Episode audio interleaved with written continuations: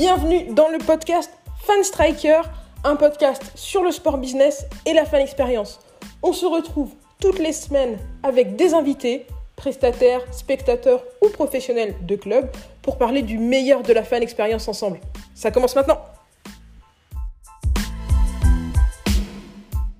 Tu mentionnais tout à l'heure le fait que dans le broadcast, on commençait à atteindre une limite dans, euh, le progrès. C'est-à-dire, euh, voilà, on peut mettre plus de caméras, on peut afficher l'événement sous, des angles différents, mais finalement, on arrive à une limite où on pourra peut-être pas aller euh, beaucoup plus loin dans, une expérience de meilleure qualité que ce qu'on fait actuellement.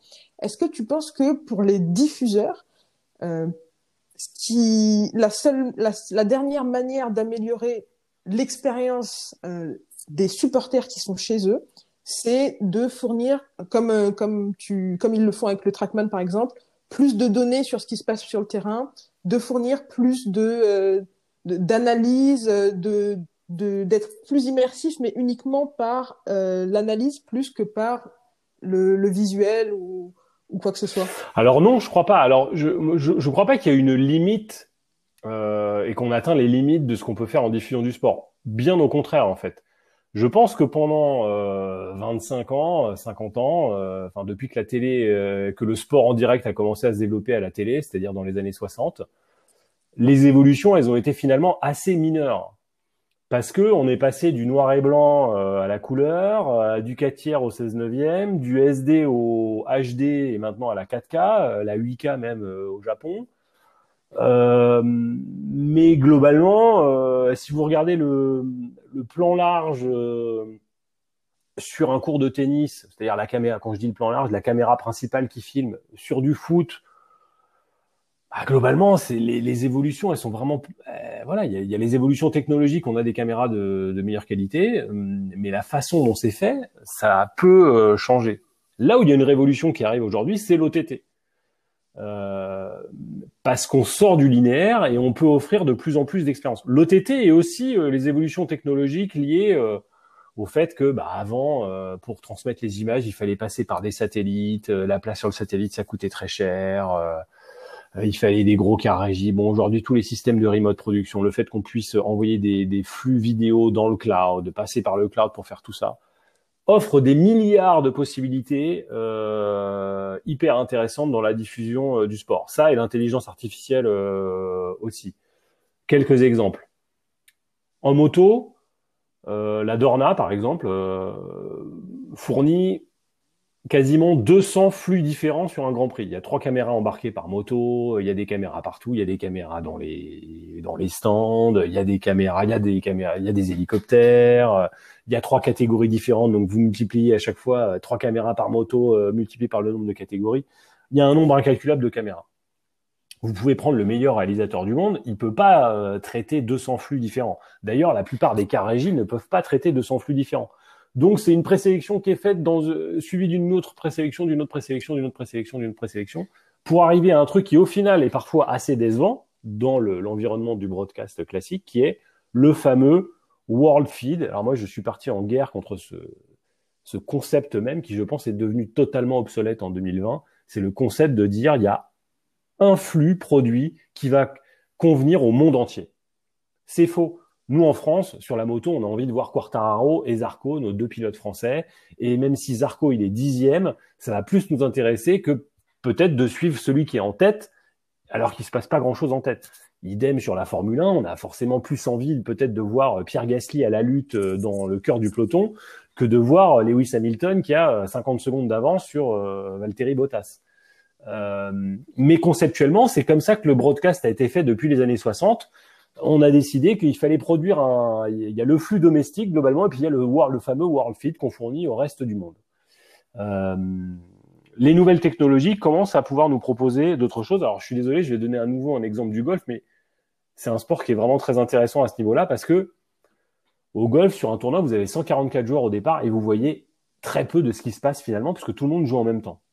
Sur un match de foot, les 22 joueurs qui sont sur le terrain, globalement, vous les voyez. Parfois, il y en a qui sortent de, le, de de l'axe de caméra, mais globalement, vous les voyez, euh, vous les voyez. Euh, sur le golf, vous voyez 5% de ce qui se passe. Extrêmement frustrant. Et parfois, vous ne voyez jamais les joueurs qui vous intéressent. Pour la première fois cette année, malheureusement, le, le, le confinement et le Covid a, a, arrêté tout ça net au bout d'une journée, mais euh, pour la première fois, nous, dans le mode expert sur Canal, euh, grâce à une production révolutionnaire de la part du, du PGA Tour, on pouvait proposer un flux par partie de, de joueurs. Les joueurs s'élancent par deux ou par trois suivant les jours.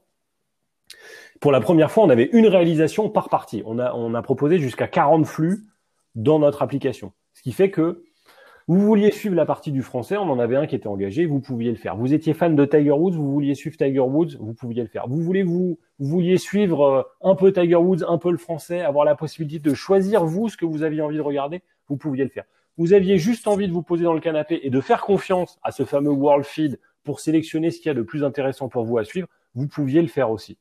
Et ça, c'est la vraie révolution qu'on qu commence seulement à toucher du doigt en 2020 et qui, pour moi, va vraiment révolutionner la façon dont on va pouvoir consommer le sport, c'est-à-dire plus de personnalisation par pays, mais même jusqu'au fan lui-même, euh, qu'on puisse lui proposer, euh, voilà, euh, bah, une réalisation plus axée sur tel joueur, plus axée sur tel pilote, des angles qui vont plus lui convenir. Moi, je suis plus fan de d'images on board que d'images bord piste. Ben peut-être qu'ils font un flux avec plus de une dose de on board plus importante. Voilà, ces, ces flux personnalisés là qui ne qui commencent seulement à arriver avec les innovations technologiques qu'on a en ce moment. Euh, sont vraiment vraiment extrêmement intéressantes et c'est là où enfin on va vraiment avoir une vraie révolution dans la diffusion du sport là où je pense que on a parfois parlé de révolution mais honnêtement, passer de HD à 4K, j'appelle pas ça une révolution. C'est mieux, hein, mais ce n'est pas une révolution. Donc ce sera quelque chose qui sera beaucoup plus euh, personnalisé. On sera dans la, de la personnalisation extrême. Est-ce que tu penses que ça va s'accompagner peut-être de, euh, de la part de, de des, chaînes, des, diffuseurs, de commentaires spécialisés sur tel flux, de euh, d'avoir la possibilité, euh, je sais pas, par exemple, comme tu le disais, si je, décide de suivre euh, un coureur français, d'avoir euh, quelqu'un qui commente la course de ce coureur-là avec ses stats euh, particulières à lui. Bien sûr, bah nous on a déjà fait des tests à ce niveau-là. on a proposé sur un PSGOM en, en, travaillant avec nos confrères de, de France Bleu d'avoir les commentaires de France Bleu Paris et de France Bleu Provence pour avoir des commentaires accès OM et accès PSG ou le commentaire euh, neutre euh, de Canal+. Euh, moi, par exemple, qui ai une grosse culture sport américain, euh, malgré tous les efforts euh, magnifiques, hein, et j'ai été de cela, donc je, je les critique surtout pas. Moi, je préférerais toujours suivre un match de NBA ou un tournoi de golf avec les commentaires d'origine euh, américain ou, ou, anglais pour pour le golf. Et ben c'est génial de pouvoir avoir ce, ce choix-là. Sauf que euh, bah, avant c'était plus compliqué. Euh, voilà. Euh, Aujourd'hui avec euh, le multicanal audio, euh, c'est relativement simple. et effectivement, le, le, fait de pouvoir choisir la façon dont on va consommer son sport en fonction de ses goûts, ça va être effectivement, je pense, quelque chose, un, un axe de développement très important. D'autant qu'on voit des nouveaux acteurs qui arrivent et qui eux en font leur fonds de commerce. Je pense à Eleven Sports, Dazone ou même Amazon hein, qui arrive sur le marché euh, euh, petit à petit, y compris sur le marché français euh, avec Roland Garros l'année prochaine. Euh, et évidemment, ces acteurs-là, euh, pour eux, c'est une, une, une, part très importante de la façon dont ils abordent la diffusion sportive. Pour toi, qu'est-ce que ces acteurs-là vont apporter au marché, euh, au marché de la diffusion sportive? Apporter toujours plus de concurrence. Euh, je je sais pas s'ils vont être plus innovants que nous. Honnêtement, je je, alors, je, suis forcément biaisé quand je dis ça. Moi, je travaille à Canal+.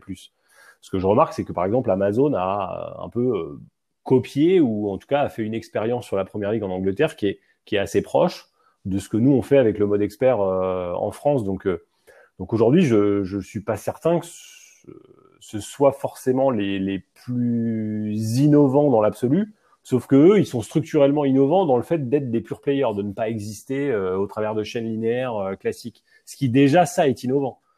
Euh, le, le, linéaire a tendance à perdre de l'importance, mais quelque part l'importance du sport dans le linéaire n'a cessé de grandir. Si on regarde les audiences aux États-Unis, il y a 10 ans, sur les 100 meilleures audiences de l'année, il y avait, je pense, 50-50 entre du sport et du passeport. Je pense que si on regarde sur l'année dernière ou l'année d'avant, ça doit être 98 des 100 plus grosses audiences de l'année aux États-Unis, c'est du sport. Donc en fait, le linéaire qui marche, c'est le sport en direct. C'est le seul, la seule matière qui euh, maintient encore en vie le linéaire euh, live TV euh, classique. donc quelque part, le, le sport n'a jamais eu autant d'importance pour la télévision linéaire, et en même temps, ces acteurs-là bouleversent aussi le, la façon de consommer en bah, chez Amazon, il n'y a pas de chaîne linéaire. le, ils font un live de NFL tous les jeudis aux États-Unis. Bon, bah le live, il apparaît au moment où il y a un live. Euh, c'est une façon différente d'approcher le même conceptuellement, éditorialement, le, la diffusion. Euh, Est-ce qu'ils font des avant-matchs de 30 ou 40 minutes comme nous, on peut avoir l'habitude de faire sur des gros événements? Absolument pas. Par exemple, Dazone, c'est pas du tout leur euh, leur euh, leur façon de faire. Dazone, ils prennent l'antenne au moment où il se passe quelque chose, où les joueurs rentrent sur le terrain. Et puis, vous avez des contenus additionnels. Si vous avez envie de vous plonger un peu avant sur ce qui peut se passer et d'avoir des contenus preview plus importants, mais c'est pas 40 minutes d'avant-match. Euh, donc c'est une approche euh, éditoriale aussi euh, aussi différente. Mais je crois que donc, ces acteurs-là apportent apportent des choses, mais je, je, je moi j'en attends pas non plus que ce soit les, les, les seuls innovateurs. Loin de là, on, voit de très très belles innovations chez les, les broadcasters classiques, chez Sky, chez BT, chez ESPN, chez chez nous.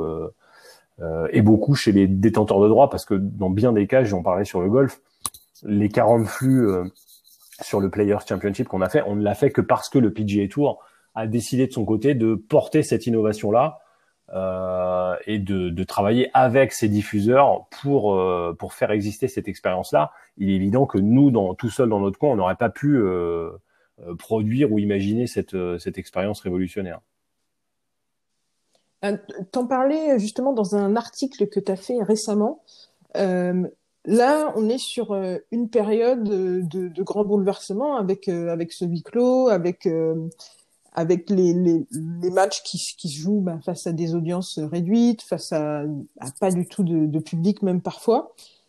Il y a un nouvel équilibre qui est peut-être en train de se former entre l'OTT et la diffusion linéaire. Pour toi, qui est-ce qui sort grand gagnant de cela Et est-ce que finalement, c'est pas une opportunité pour les ligues de se dire bon bah c'est parti, nous on pourrait peut-être aussi créer notre notre propre chaîne, euh, notre, propre OTT pardon, comme euh, on peut le voir avec euh, le NFL Game Pass ou, ou le NBA League Pass. bah oui, alors le NBA League Pass et le NFL Game Pass, c'est des trucs qui sont super, hein, mais aujourd'hui, ce qui finance la NFL, c'est NBC, ESPN, euh, Fox, euh, CBS euh, pour la, la NFL, TNT et, ESPN pour la NBA, plus les chaînes locales qui diffusent beaucoup de matchs aux, États-Unis et c'est un, un, très très gros marché. c'est ça qui fait vivre la NBA. C'est ni le Game Pass ni le, le League Pass.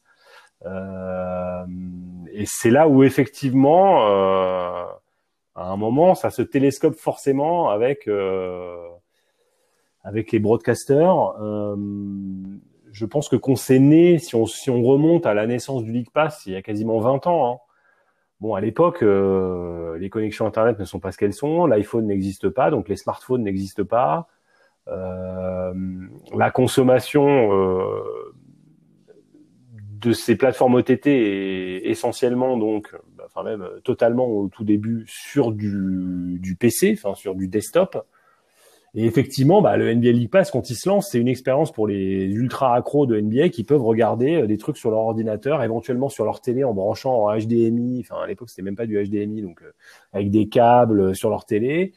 Bon, c'est un truc pour les geeks. Et puis, il y a l'expérience grand public sur sa chaîne de télé classique, d'abord sur Canal, puis sur Bein. Voilà, ça, c'était l'expérience NBA il y a 20 ans. Aujourd'hui, le NBA League Pass, euh, vous pouvez l'avoir euh, sur votre Apple TV, euh, tout comme MyCanal, tout comme Bein. et bah, globalement, il n'y a plus de différence d'expérience. Et globalement, la NBA, ils vendent un peu deux fois le même produit. Ils le vendent à Bein, ils le vendent en direct to consumer via leur via leur League Pass. Je pense que malgré tout, cette situation-là, elle est quand même assez compliquée. C'est en partie pour ça que je disais qu'on allait vers moins d'exclusivité euh, parce que euh, bah, si on veut poursuivre dans cette voie-là, on va fondamentalement vers de moins en moins d'exclusivité et vers de plus en plus de gens qui potentiellement diffusent la même chose mais de manière différente. En OTT, avec une expérience très euh, personnalisée, avec au contraire une expérience pas du tout personnalisée, avec une localisation très très puissante du produit final avec des commentaires en français, des axes particuliers sur les pilotes ou les joueurs français, etc. Ou avec pas du tout ça, un, un, flux qui est le même pour tout le monde dans le monde entier, peut-être avec juste des commentaires en anglais. Euh, je pense vraiment moi qu'on va vers vers ça. Euh, avec des, des, événements qui seraient multidiffusés par plusieurs euh, acteurs sur un même territoire, avec euh, bah, la ligue qui vend direct to consumer, avec un diffuseur, avec une plateforme OTT, avec des plateformes comme Facebook, YouTube, Twitter, que sais-je. tout ça se mixant. Et à partir de là, euh, bah, je dirais que peut-être chacun paye un peu moins cher, mais du coup, il y a plus de monde qui paye. Peut-être que là-dedans, c'était une de mes autres prédictions, il y a un peu de, de, diffusion gratuite qui revient, que ce soit via des chaînes linéaires ou via des plateformes comme YouTube. Euh, on l'a vu avec BT, hein, qui a rempli quelque part ses obligations de diffusion gratuite de la finale de la Champions League en Angleterre via YouTube, plutôt que de sous-licencier un diffuseur euh, classique, euh, et avec beaucoup de succès, à la fois beaucoup de succès en, audience, en revenus publicitaires, mais aussi beaucoup de succès en trafic drainé vers sa plateforme euh, BT. Euh, donc voilà, pour moi, le, mix de tout ça, c'est ce qui sans doute euh, permettra de, mieux satisfaire le business. Parce qu'on l'a vu, hein, un des défauts de la PTV, j'en fais partie, il faut en avoir conscience, c'est que quand on passe d'un diffuseur gratuit à de la PTV, et c'est un move qu'on a vu sur beaucoup de sports ces 20 dernières années, bah, pour les sponsors, pour ceux qui cherchent de l'exposition du sport, malgré tout, euh, même si vous êtes un très gros, un très grand acteur de la pay TV, que ce soit nous en France, Sky en Angleterre, bah, il y a moins de monde que sur la BBC ou que sur TF1. Euh, ça, c'est c'est fondamental. On peut pas le, le nier. Euh, et donc, ça a un impact sur le potentiel de ce que vous pouvez offrir aussi en visibilité à vos sponsors, etc., etc. c'est pour ça que des petits sports, même, on dit, bah nous, on arrête de vendre des droits, ça sert à rien. On l'a vu, le sport, le, surf, pardon euh, très grand succès euh, en diffusant tout en direct euh, sur Facebook ou le l'Ironman également qui a eu cette stratégie-là de dire bah nous on va tout mettre en gratuit parce qu'au final plutôt que de vendre plein de droits pour pas cher qui au final vont être planqués avec des diffusions en différé en journée sur des, chaînes de sport, bah autant être en direct sur Facebook ou sur YouTube euh, et d'offrir une meilleure exposition à, à, nos sponsors. Donc voilà. Donc je, je, je pense vraiment qu'on va avoir euh, des stratégies de diffusion plus variées qui vont avec de l'overlap, avec des gens qui diffusent euh, la même chose. Et, et, ça, ça va être la grosse nouveauté puisque depuis 50 ans, il y avait une course à l'exclusivité qui, je crois, va être moins importante parce que tout le monde veut avoir un bout de la diffusion et à un moment, euh, il n'y a pas de place pour tout le monde, sauf si on accepte d'avoir moins d'exclusivité. Du coup, s'il y a plus d'exclusivité, s'il y a moins d'exclusivité en tout cas, Comment est-ce qu'on se différencie quand on est Canal Plus de euh, de Bein ou de euh, d'une diffusion sur Facebook euh, Il y a plein de façons de se, se, différencier. Alors, si je parle vraiment pour nous Canal Plus, on se différencie de plusieurs façons. D'une, on est éditeur et agrégateur. Donc, d'une, quand on diffuse un événement sportif, bah, on a toute la patte Canal qui, je crois, est indiscutable euh, pour le coup sur cette façon de traiter le sport euh, que tout le monde nous, reconnaît, qui est déjà un, un marqueur très différenciant. Euh, de deux, on est agrégateur, c'est-à-dire que quand on n'a pas l'essentiel d'un sport, euh, ben en général, on a, on distribue euh, les autres chaînes qui diffusent le reste. Si vous êtes fan de foot, euh, ben, vous avez Canal avec une partie de la Ligue 1 et avec euh, la Champions League l'année prochaine et avec la Première Ligue. Et avec Bein, vous avez tous les autres championnats européens. Bah, Bein, c'est dans nos offres. ça, c'est aussi très important, avoir ce concept d'agrégateur. Et on fait ça avec bien au-delà du sport, avec Disney+, avec Netflix, voilà. Euh, éditeur, être agrégateur, c'est très important. L'expérience qu'on propose, nous, en OTT aujourd'hui avec le mode expert, qui vous permet de, euh, euh, bah, par exemple, d'aller consommer la moto euh, avec 10 flux différents, euh, dont euh, 4 flux on-board, un flux d'hélicoptère, etc., d'avoir des datas en temps réel, d'avoir de plus en plus d'interactivité pour donner votre avis sur le match, ce qui est vraiment un axe de développement pour nous qui est extrêmement important et on va annoncer des nouveautés qui vont dans ce sens très prochainement. Euh, c'est avec tout ça qu'on se qu'on se différencie. Il n'y a pas un facteur qui nous permet de nous différencier de manière euh, euh, définitive, mais on estime que euh, c'est l'ensemble de ces de ces éléments-là additionnés qui font que un fan de sport, il a plus intérêt à venir chez nous que chez un autre acteur s'il doit faire le choix. Après, euh, il peut aussi ne pas faire de choix et vouloir tout prendre. Mais en tout cas, même s'il veut tout prendre, c'est encore avec Canal Plus que c'est le plus facile de tout prendre. Parce que ça, c'est aussi votre problème qu'on va avoir, et c'est un phénomène qui est, qui, qui est un peu d'avance sur l'Europe aux, États-Unis, qu'on revoit, qu'on appelle le rebundling. C'est-à-dire qu'on a vu le cord cutting. Les gens, ils, ont, ils se sont désabonnés de leurs gros abonnements au câble. Euh, et puis ils se sont dit bon bah voilà, j'ai viré mon, mon abonnement au câble qui coûtait 100, 120 dollars par, par mois. Bon bah je prends Netflix ah super mais euh, ah, c'est dommage parce qu'en fait j'aime euh, je sais pas la servante écarlate euh, ah bah ça c'est sur Hulu c'est pas sur Netflix ah, bah, du coup je prends l'abonnement à Hulu. Ah ouais puis quand même je suis super fan de Game of Thrones ah bah ça c'est sur HBO bah donc je prends HBO Go. Bon bah j'ai déjà trois abonnements ah puis je suis fan de sport quand même bah donc je prends ESPN et ainsi de suite et ainsi de suite. Et en fait on a vu la facture s'écrouler d'abord et remonter assez vite après avec un phénomène de où les gens additionnaient des abonnements. Moi je pense que ça a ses limites que beaucoup de gens ne voudront pas faire ça et que si on est capable de, proposer la bonne offre euh, qui est à la fois suffisamment personnalisée mais suffisamment importante euh, d'une manière assez simple au consommateur, ce sera aussi un facteur différenciant parce que euh, bah on le voit aussi avec la volatilité des, droits euh, suivant les appels d'offres, euh, les gens ils sont un peu perdus je pense pas qu'ils aient envie de sans arrêt de voir s'abonner, se désabonner, changer. Euh, voilà, et qu'à un moment, celui qui est capable d'offrir euh, le plus de sport de la, façon la plus facile qui soit, il a un avantage concurrentiel majeur. Ok, donc là, c'est marrant, c'est un, concept dont j'avais encore très peu entendu parler, le rebundling.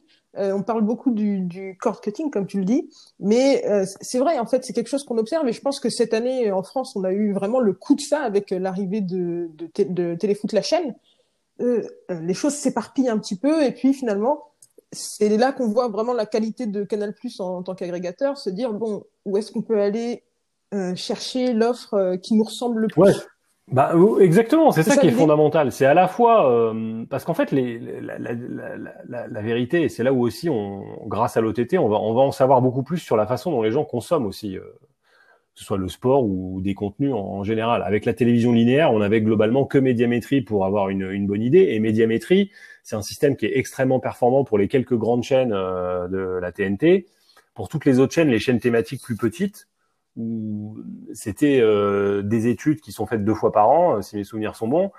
Et là, bah forcément, vous avez quand même un, c'est un sondage qui est extrêmement limité et, vous êtes loin de tout savoir sur la façon dont vos dont vos fans vous consomment.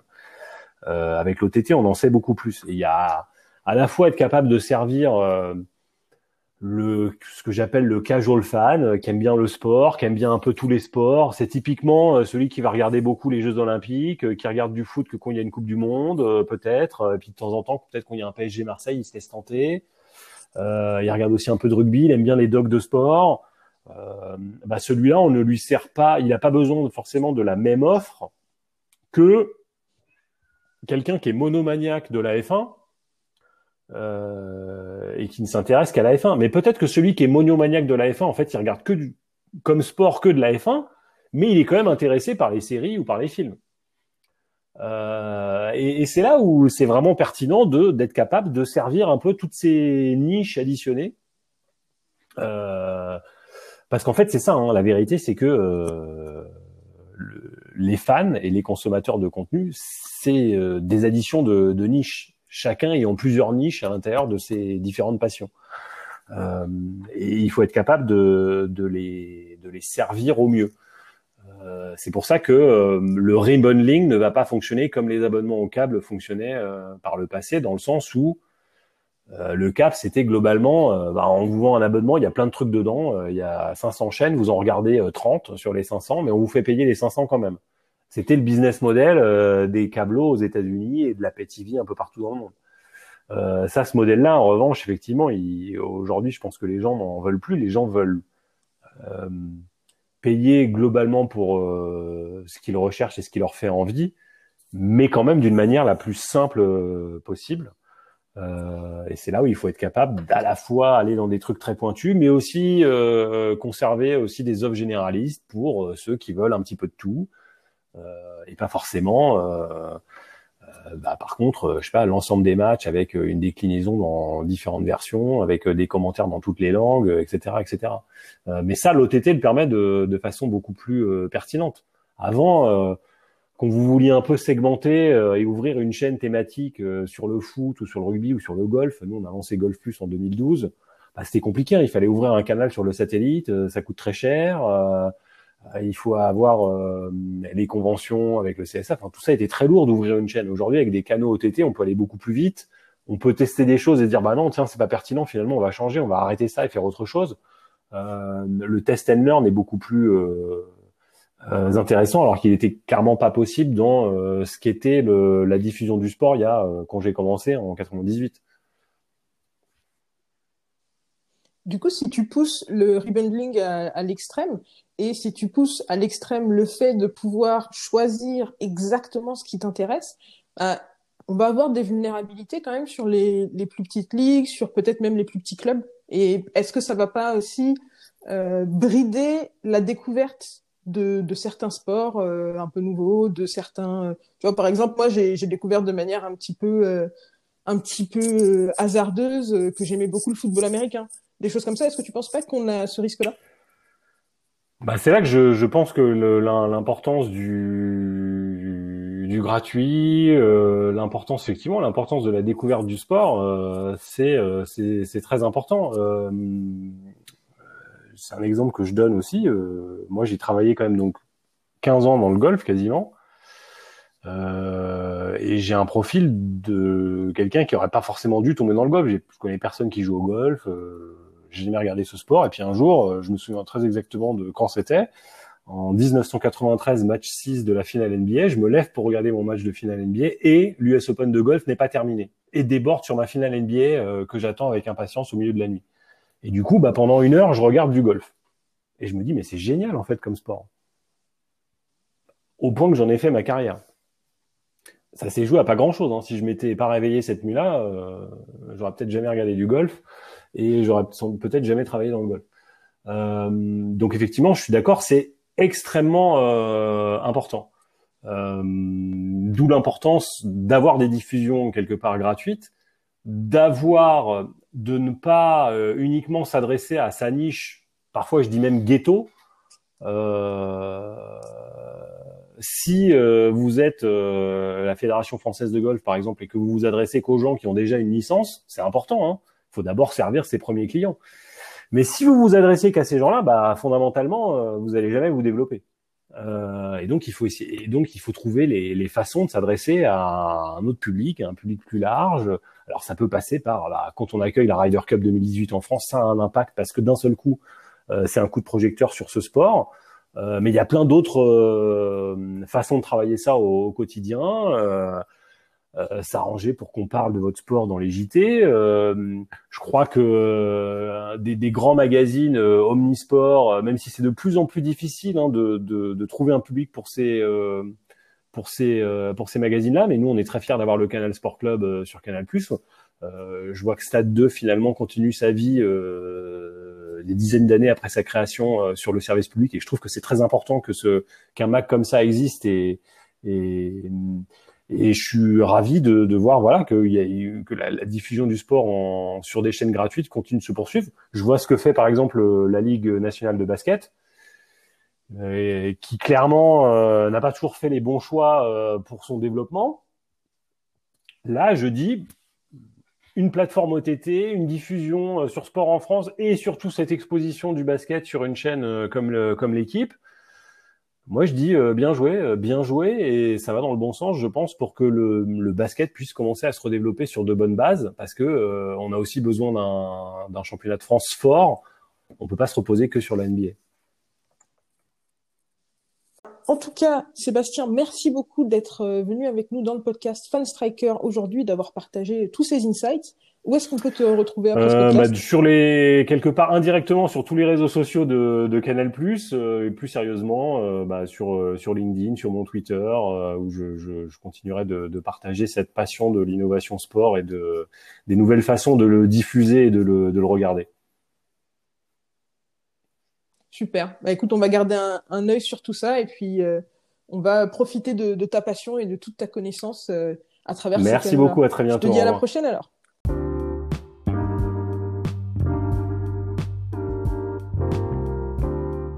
Merci à vous de nous avoir rejoints pour ce podcast. Comme d'habitude, si vous voulez aller plus loin sur les sujets dont on a parlé, je vous ai mis plein de liens dans la description. N'hésitez pas à réagir à l'épisode d'aujourd'hui en nous laissant des messages sur l'application Encore. Ça s'écrit A-N-C-H-O-R. Vous pouvez laisser des petits messages audio qu'on pourra intégrer dans les épisodes suivants. Vous pouvez aussi venir discuter avec nous sur les réseaux sociaux de Fanstriker, que ce soit sur LinkedIn, sur YouTube, sur Twitter, sur Facebook ou sur Instagram. On est présent à fanstriker. Bien sûr, vous pouvez aussi visiter notre site internet fanstriker.com.